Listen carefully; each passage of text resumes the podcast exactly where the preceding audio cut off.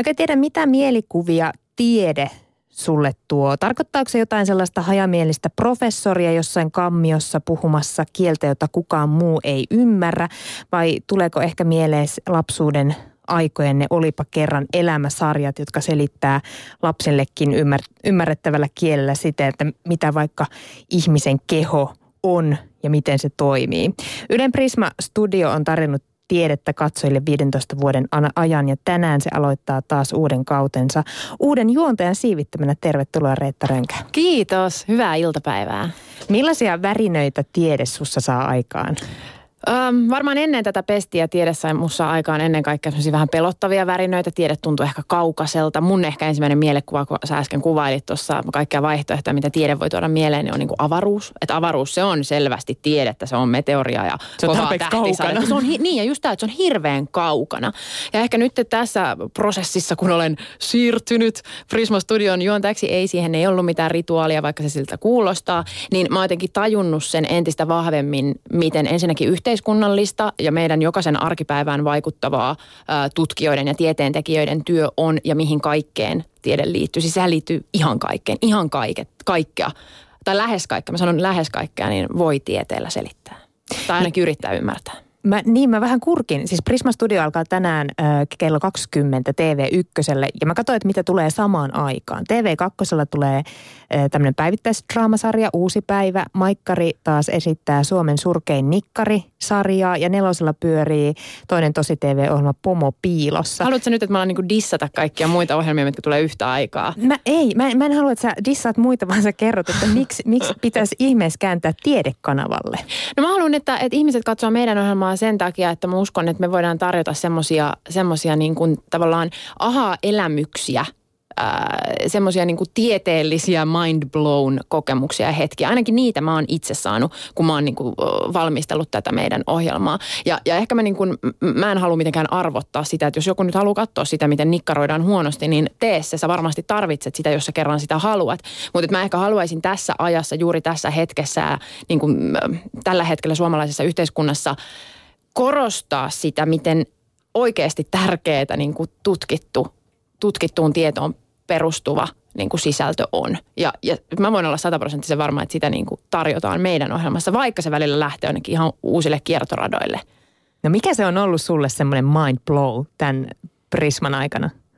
No ehkä nyt tässä meidän ensimmäisessä jaksossa, joka siis tänään tosiaan kello kahdeksalta TV1 tulee, niin, niin siinä me käsitellään jotenkin valikoitu hassusti tämmöinen kierrätys ja maailmanparantamisteema.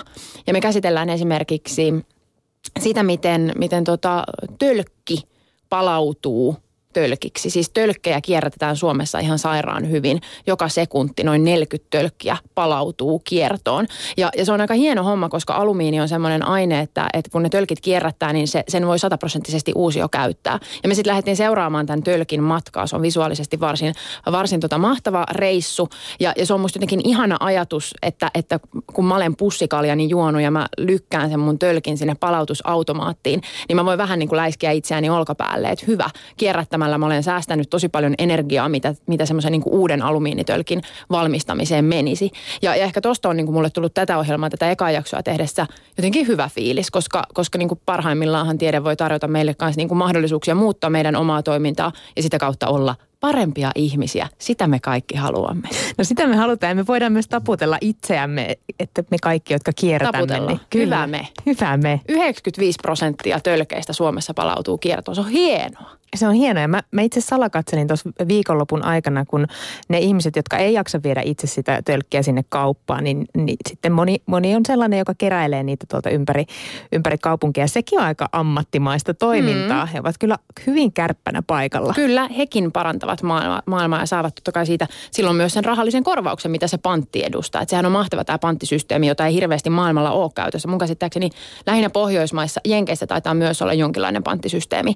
Niin sehän on tehty niin kuin myös tämä tavallaan ää, kierrättäminen on tehty helpoksi, kun siitä tarjotaan jonkinlainen pieni palkinto. Joo, ja Suomessahan se on iso verrattuna vaikka Ruotsiinkin. Mm. Asuin hetken tuolla Suomen ja Ruotsin rajamailla, niin, niin muistan kyllä, että kyllä se niin kuin vähän kirpas, kun sieltä Ruotsista ei saanut niin paljon sitä panttirahaa. Mutta mitä sä, Retta Renka, ajattelet, millainen maine jotenkin tieteellä on kansan parissa? Tota pitäisi kysyä joltain tutkijalta tai joltain tieteen tekijältä, koska, koska he varmasti niin kuin tavallaan kokevat sen paljon vahvemmin kuin mitä minä niin kuin tieteentekijöiden jonkinlaisena tulkkina, ää, ainakin tässä uudessa pestissä, niin koen. Ää, mä sanoisin, että ehkä tällä hetkellä niin kuin ylipäätään suhtautuminen tietoon on jossain, en mä ehkä tiedä onko se kriisissä, mutta se on jonkinlaisessa murrostilassa. Ja, ja, ja jotenkin totta kai se, että niin kuin hirveän paljon tietoa on ihmisten saatavilla enemmän kuin koskaan ennen ja samaan aikaan sitä tietoa arvostetaan vähemmän kuin koskaan ennen, niin totta kai se on, niin kuin, se on huolestuttavaa. Ja samaan aikaan semmoinen tietynlainen ö, jonkinlainen ehkä tunteen painottuminen faktan rinnalla ja jopa faktan ylitse on totta kai niin kuin huolestuttava piirre, vaikka mä en niin kuin samaan aikaan haluaisi ajatella, että tunteet olisi jotenkin vähempi arvoisia tai ihmisten tunteet olisi jotenkin huonoja tai tunteet eivät voisi kertoa ihan oikeista asioista. Mutta et, et sanotaan, että semmoinen, ehkä just tämänkin takia mä oon tosi iloinen tästä ohjelmasta ja siitä, että mä oon päässyt tekemään tätä ohjelmaa, koska niin kuin mä voin yrittää omalla duunillani nostaa esiin ää, semmoisten tyyppien, eli siis tieteentekijöiden ja tutkijoiden juttuja, jotka oikeasti perustuu tutkimukseen eikä tunteisiin. Että kyllä niitä tunteita on tosi paljon, paljon nyt esillä muutenkin ja ne on ehkä painottunut vähän liikaakin. Ja me Matin kanssa tuossa al- alkulähetyksen aikana puhuttiin jopa siitä, että, että aika paljon myös ihmiset helposti dissaa tai jotenkin pitää huonoina jenkkitutkimuksia, vaikka siis Jenkeissähän tulee tosi paljon tutkimuksia, tieteellisiä tutkimuksia, osa niistä on todella hyviä, ehkä sitten osa ei, mutta et, et siitäkin on tullut tietynlainen argumentti, että no se nyt on vaan siellä Atlantin toisella puolella. Niin ja mä ymmärrän myös sen, että, että ihminen on hirveän hämillään siitä, miten tuntuu, että, että onhan tiede on hirveän jotenkin hip ja pop tällä hetkellä, se kiinnostaa kaikkea, se kiinnostaa myös toimittajia ja mediaa tosi paljon, mikä tarkoittaa sitä, että, että on kaikenlaisia asioita, asioita niin kuin uutisoidaan samanarvoisina tutkimuksina, vaikka toimittajilla eikä myöskään niin kuin lukijoilla välttämättä ole tajua siitä, että minkä vaikka tutkimuslaitoksen tai minkä yliopiston tai minkä ikinä ää, niin kuin julkaisut on jotenkin tieteellisesti päteviä ja minkä taas ei. Että kyllä mä niin kuin siinä, mä en suinkaan syytä niin kuin ihmisiä siitä, että saakelin typerykset, kun ette tajua, että, että, että onko toi niin kuin oikea tutkimus vai ei, vaan siitä, että mun mielestä niissä, niissä hetkissä niin kuin niiden ihmisten, jotka oikeasti tietää – mikä on tavallaan validia ja mikä ei, niin heidän pitää nostaa äläkkää siitä. Ja, ja samaan aikaan mun pitää myös ymmärtää se, että sitähän tiede on. Siis tiede on myös sitä, että se jatkuvasti korjaa itseään, että tulee tutkimuksia, jotka voidaan myöhemmin kumota, kun päästään tieteessä eteenpäin. Et, et, et, tavallaan semmoista yhtä totuuttahan ei niin kuin koskaan tule varmaankaan niin kuin löytymään, vaan, vaan samaan aikaan kun tiede kehittyy, niin ymmärrys asioista kehittyy. Niin, yhtä totuutta ei ole ainakaan löydetty punaviinista, suklaasta tai kahvista, Joo, mistä ei. tuntuu, että iltapäivälehdet on niistä uutisoinut vaikka kuinka monta vuotta. Näin skoolaan sinulle tällä cappuccinollani, joka minulle on tuotu ja, ja toivon, etten saa siitä kaikkea sitä kamalaa, mitä minun on uhattu siitä saavan. Skoolaa rauhassa ja niellä se hyvin, koska seuraava kysymys kuuluu, että millaisella seulalla Prisma ylipäänsä valitsee aiheet ohjelmaansa? Onko teillä vaikka punaviinilistalla? ei ole kyllä nyt, en ole, en ole tänä syksynä vielä nähnyt punaviiniä listalla, mutta nyt kun itse sanoit, niin punaviinihän on syksyllä aika ajankohtainen aihe. Ei meillä sinänsä ole mitään niin kuin seulaa, koska kuten mä tuossa alussa totesin, niin mun mielestä tiede pystyy niin kuin ulottamaan lonkeronsa ihan kaikkialle ja, ja kaikkea voi yrittää niin kuin ymmärtää – ymmärtää myös niin kuin tieteen avulla ja toivon mukaan mahdollisimman monia asioita halutaankin myös ymmärtää tieteen avulla. Ö, mutta totta kai me niin kuin pyritään myös olemaan siinä mielessä aika ajan hermolla, että, että esimerkiksi ensi viikolla paneudutaan tämän hetken kuumimpaan hottiin teknologiassa eli virtuaalitodellisuuteen. Se herättää paljon kysymyksiä tällä hetkellä – miksi VRstä tulee paha olo ja niin edelleen, niin yritetään niin kuin antaa niitä vastauksia silloin, kun niille on oikeasti tarvetta. Ja, ja myös niin kuin mä toivon, että me pystytään entistä ehkä paremmin myös käsittelemään semmoisia pinnalla olevia ilmiöitä ja tarjoamaan niihin tieteen kautta vastauksia. No onko sun mielestä Reetta Rönkä olemassa hyviä ja huonoja tiedeuutisia? En haluaisi sanoa noin. Tota, en mä tiedä. Ei, on olemassa hyviä ja huonoja uutisia. Siis siinä mielessä, että on, on olemassa hyvin tehtyjä uutisia ja huonosti tehtyjä uutisia. Ihan varmaan joka kategoriasta löytyy niitä. Ihan niin kuin kaikesta. Eli joo, joo, on, on varmaan olemassa myös semmoisia, siis jos tarkoitat tällä, niin kuin, mä lähdin tässä nyt ajattelemaan tämmöistä niin kuin laadullisesti hyvä uutinen, en sillä tavalla, että... että niin kuin, Tuoko tämä iloa? Niin, niin. niin. Sitäkö sä tarkoitit? No ehkä alun perin sitä, mutta toisaalta Aha. voihan toi olla totakin. Okei, ai niin, että sä tarkoitat, että olisiko niinku huono tiedeuutinen joku semmoinen, mikä uhkaa vaikka... Joka kertoo meille jotenkin vähän jotain liikaa. Niinku, ei tietenkään. Ei tietenkään voi olla. Siis että et kyllähän niinku kaikenlainen juuri itsensä ja, ja ympäristönsä ymmärtäminen on vain hyvä asia. Ja kuten joku legenda on sanonut, tieto lisää tuskaa, mutta kyllä mun mielestä niin kuin näin hyvinvoivan ja, ja näin ylipainoisia ja näin länsimaisia ja näin rikkaan kansan pitää semmoinen pieni tuska kestääkin. Se jaksaa kantaa No kyllä, yllä. Nä, tällä ruokamäärällä. Kyllä. Ehdottomasti. Ö, niin, tiede ei yleensä anna kovin semmoisia jyrkkiä totuuksia minkään asian puolesta tai mitään vastaa ja se on yleensä vähän semmoista toisaalta, toisaalta puhetta. Niin kuinka paljon semmoinen haastaa teitä ohjelman tekijöinä? Miten te saatte mielenkiinnon pysymään, kun ehkä tiede on vähän semmoista? No mä oon tosi innostunut siitä, että nämä meidän kuusi vakkari tutkija, tutkija raatilaista on jotenkin itse hirveän äh, innostuneita siitä, että he pystyvät muuttamaan sitä käsitystä, mikä ihmisillä tieteentekijöistä ja tutkijoista on. Että he niin kuin itsekin puhuvat siitä. Just tänään oltiin aamutelkkarissa äh, muun muassa Häkkisen Jukan kanssa, joka on psykologi, ja hän just puhui siitä aamulla, miten, miten niin kuin, ähm, miten se on jotenkin niin kuin hyvä asia, että pystyy näyttämään, että ei me olla mitään niin kuin jargonia jauhavia, jauhavia niin kuin kammioissa viihtyviä nörttejä, vaan että, että me, me ollaan valistuneita ihmisiä, jotka myös sillä niin kuin, ö, omalla tavallaan tutkija-asemallamme voidaan puhua, siis nyt viittaan heihin, he voivat puhua myös asioista, jotka eivät ole välttämättä heidän sitä koreosaamisaluettaan. Ja, ja mun mielestä se on niin kuin esimerkillistä ja se on musta hienoa, että kyllä mä toivon ja uskon, että tässä meidän ohjelmassa kuitenkin niin kuin tavallaan murretaan näitä ajatuksia siitä, että, että tutkimuspuhe olisi toisaalta toisaalta pliiplää plöötä. No, kerro vähän, siis tänään parannetaan maailmaa, kierrätetään muun muassa tölkkejä. Miten tämä teidän ohjelma on syntynyt? Mitä kaikkea te olette puhunut kulissien takana? No tämä, tämä yksittäinen jakso, niin tähän sisältyy aika paljon taustatyötä ja duunia. Näillä tutkijoillahan on totta kai myös ihan niin kuin oikeat työt, he eivät ole vain Prisma-studion tutkijoita. Ja, ja mäkin olen vain niin tämmöinen puoliviikkoinen juontaja ja muuten, muuten tota, käyn koulua ja niin edelleen. Eli meidän niin kuin työ tapahtuu tämmöinen yhteistyö, missä me, me niin kuin mietitään sitä, että mitä siellä studiossa puhutaan ja tehdään taustatyötä niitä studiokeskusteluja varten, niin se tapahtuu aika pitkälti etänä. Eli ollaan yhden tämmöisen niin kuin pilve, pilvipalvelussa olevan dokumentin ää, äärellä kaikki tahoillamme ja siellä sitten niin kuin pallotellaan sitä. Ja sitten taas täällä niin kuin toimituksessa, täällä Ylellä valmistellaan valmistellaan insertit ja, ja, ja niistä yleensä sitten lähtee se meidän studiokeskustelu. Että se kestää yleensä useampia viikkoja, kun me sitä sitten niin kuin pallotellaan ja sitten tullaan studioon ja todetaan, että eihän, eihän niin kuin suurin osa näistä asioista edes mahu tähän lähetykseen. Ja, ja siinä se ehkä tapahtuu siinä studiohetkessä se kaikista kaamein duuni, kun, kun tota, joudutaan luopumaan hyvistä knopeista ja mahtavista Besserwisser-viisauksista. Kerros joku sun lempi Besserwisser-viisaus. No mulla on, mulla on yksi sellainen lempitiedefakta, jota mä vaalin sydämessä, niin mä oon joskus Hesarista lukenut, siellä on tämä ihana lasten tiedekysymykset palsta, kuinka Aapo 10V kysyy, että miksi kaikki ihmiset kuolee. Ja hänelle on kerrottu, että, että oikeastaan tota, äh, ihmisen luonnollinen biologinen elinikä – olisi vain 25 vuotta.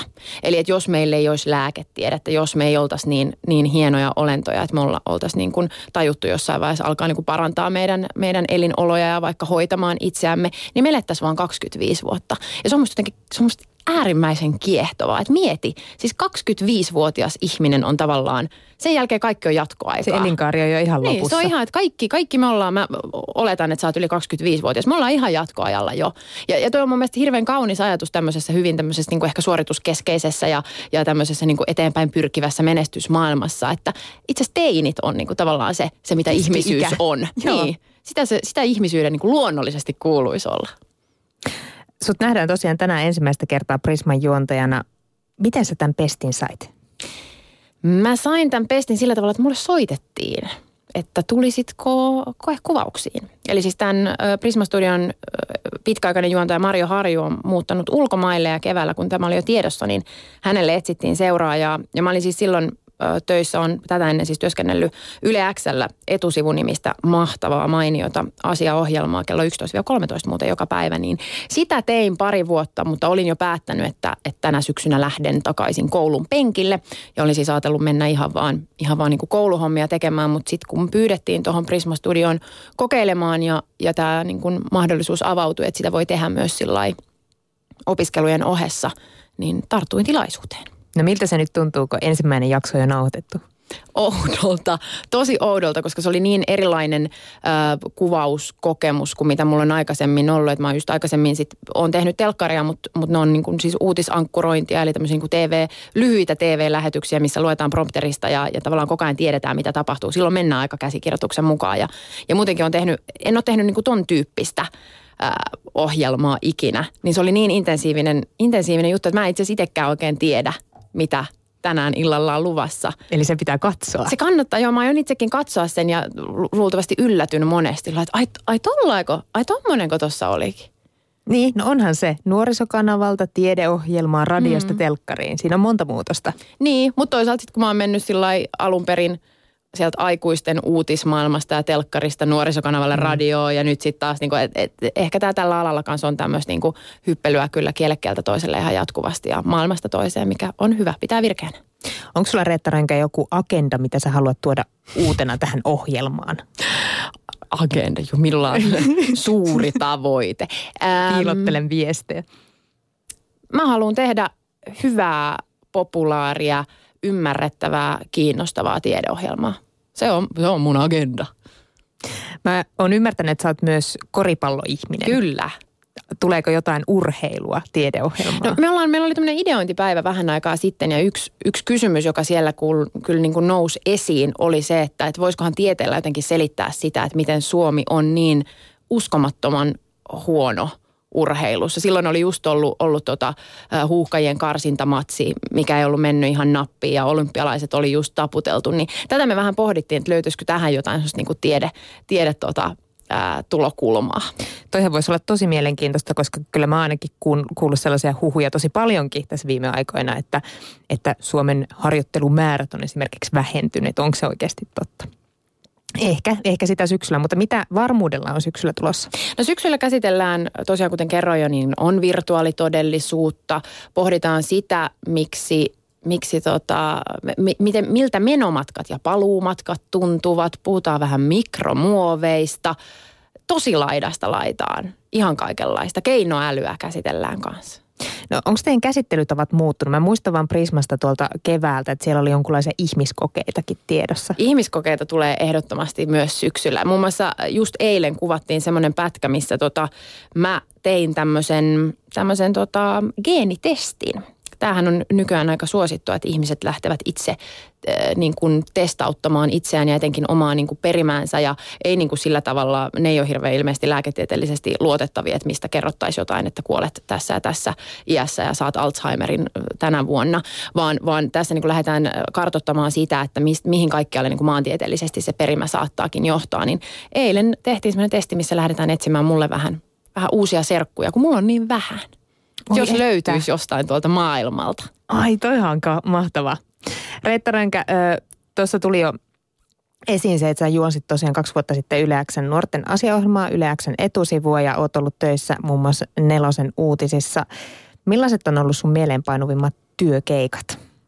Me just äh, tätä kysyttiin multa ja mä just, äh, just tätä muistelin, niin siksi tämä tulee ekana mieleen. Ehkä se kaikista mieleenpainuvin, siis totta kai on jäänyt mieleen kaikki tällaisia niin kuin nuorelle toimittajalle tämmöisiä hienoja vastuullisia tehtäviä, niin kuin presidentinvaalit 2012 oli mulle tosi iso juttu. Mä pääsin tekemään hienoa, hienoa tämmöistä pitkää nettisuoraa Haaviston vaalivalvojaisista ja se oli jotenkin niin kuin suuri tämmöinen vastuu ja siitä olin, olin tosi mielissäni ja totta kai nyt on viime aikoina paljon miettinyt sitä, kun Hillary Clinton kävi Suomessa ollessaan ulkoministeri, niin se on jotenkin mageeta nyt ajatella, että minä olen nähnyt ihmisen, josta saattaa tulla Yhdysvaltain seuraava presidentti.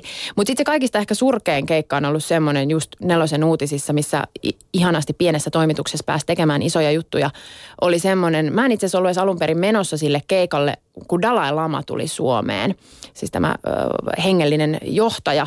Ja, ja tota, hänellä olisi sovittu, sovittu semmoinen, keik, semmoinen, että media niin kuin tapaa hänet lentokentällä ja siellä saa haastatella, muuten ei. Että, että sinne kaikki niin kuin mediaväki paikalle ja sitten uutisista lähti eräs kuvaaja ja eräs toimittaja menivät paikalle, pistivät kameran päälle ja kamerasta loppu akku. Ja sitten se aikataulu oli aika tiukka. He soittivat toimitukseen, että ei hitto, että ei ole kuvan kuvaa. Että kaikilla muilla totta kai on, on haastikset, on kuvat, on muut, että, että heillä ei ole mitään. Ja uutispäällikkö teki semmoisen ratkaisun, että okei, että, että ei enää kerkeä lähettää toista toista tiimiä sinne lentokentälle, niin nyt vaan pitää yrittää saada Dalai Lama jotenkin sillä niin yhytettyä matkalla hotelliin. Ja mä menin sitten hotelli Haavenin eteen passiin – ja siellä oli sitten aika paljon niin kuin Dalai Laman faneja ja seuraajia, jotka, jotka hänen saapuessaan aloittivat tämmöisen seremonian, mihin liittyi laulua ja, ja niin kuin ymmärrettävästi tosi paljon aika semmoista pyhää, pyhää niin kuin fiilistä.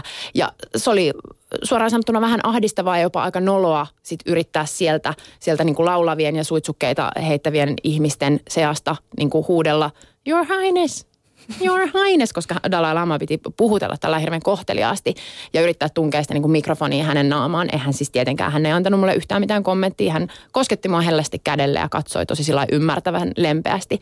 Mutta ei, ei ollut nelosen uutisissa sinä iltana sitten. Dalai sen Lama. Enempää. Sen enempää. Kyllä sieltä kuuluu varmaan se mun Your Highness. Huuto. Reetta Renkä, sä oot myös toimittajaperheen tyttö sekä isä että äiti on toimittaja, niin oliko tämä toimittaminen sun unelma-ammatti jo lapsena?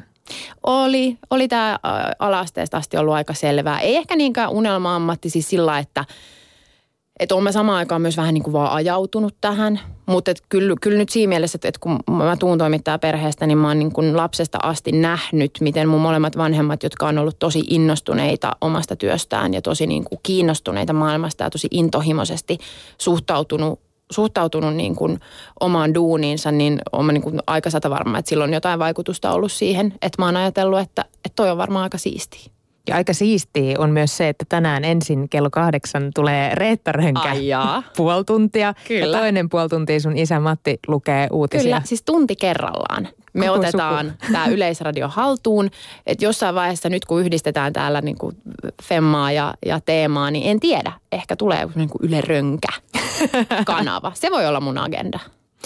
Prisma Studio alkaa siis tänään Reetta johdolla kello 20, mutta ihan tähän loppuun mä haluaisin vielä jotenkin tietää, että mihin sun mielestä, mihin kaikkeen tiedettä tarvitaan tulevaisuudessa? mihin kaikkeen tiedettä tarvitaan Niin, onko sulla joku semmoinen oma pieni, koska mulla on tämmöisiä pieniä juttuja, mitä Joo. mä haluaisin muuttaa. Esimerkiksi no, kerro. asfaltti on mun mielestä jotenkin, jotenkin jo liian old school, eli tämmöinen vanhanaikainen. Mielestäni olisi kiva, että tämmöinen tien päällyste keksittäisiin uudestaan, joka ei vaikka rikkoontuisi niin helposti täällä Suomen oloissa. Toi on, toi on hyvä. Mä voin välittää sun viestin eteenpäin. Hyvä, Mulla on kontakteja tiedemaailmaan, niin tota, ehkä tähän tartutaan seuraavaksi. No ehkä semmoinen, mikä, mikä sanotaan, että tämä ei ole mun mielestä niin kuin välttämättä tarpeellinen, mutta yksi, mihin niin kuin, mikä on tosi mielenkiintoinen ja tällä hetkellä käynnissä oleva trendi on siis niin kuin keinoruoka. Et kyllähän me tällä hetkellä me huomataan, että me nyt jo ostetaan kaupasta aika paljon tämmöisiä niin kuin, äh, vähän, vähän niin kuin keinolihoja. On paljon näitä tämmöisiä, tämmöisiä tota, niin kuin proteiinikorvikkeita, joilla halutaan lihaa korvata ja kyllähän niin kuin lihan syömisen vähentäminen on itse asiassa tieteellisesti erittäin pätevä tapa parantaa maailmaa. Myös tästä puhutaan Illan Prisma-studiossa. Mutta se on myös mielenkiintoista, että, että, että nythän tehdään jo kokeiluja siitä, miten pystyttäisiin tuottamaan ruokaa jostain ihan muusta, siis ilmasta tai, tai jostain pienistä soluista tai, tai niin kuin tämmöistä tosi laboratorio-oloissa valmistettua safkaa. Sitä tehdään Suomessa ja nyt VTT mun mielestä tutkii sitä tällä hetkellä, niin se on musta aika semmoinen yhtä aikaa niin kuin crazy ja kiinnostava, koska ihmisillä on niin, niin sairaan jotenkin kiihkeä suhde ruokaan ja siihen varsinkin mitä muut syö ja mitä itse syö. Niin, niin siitä tulee varmaan niin kuin tosi mielenkiintoista siitä myös siitä keskustelusta, mitä sen ympärillä käydään. Ja takaa taas uusia ruokatutkimusuutisia. No, Hei kiitos Reetta Rönkä, että pääsit meille käymään. Kiitos.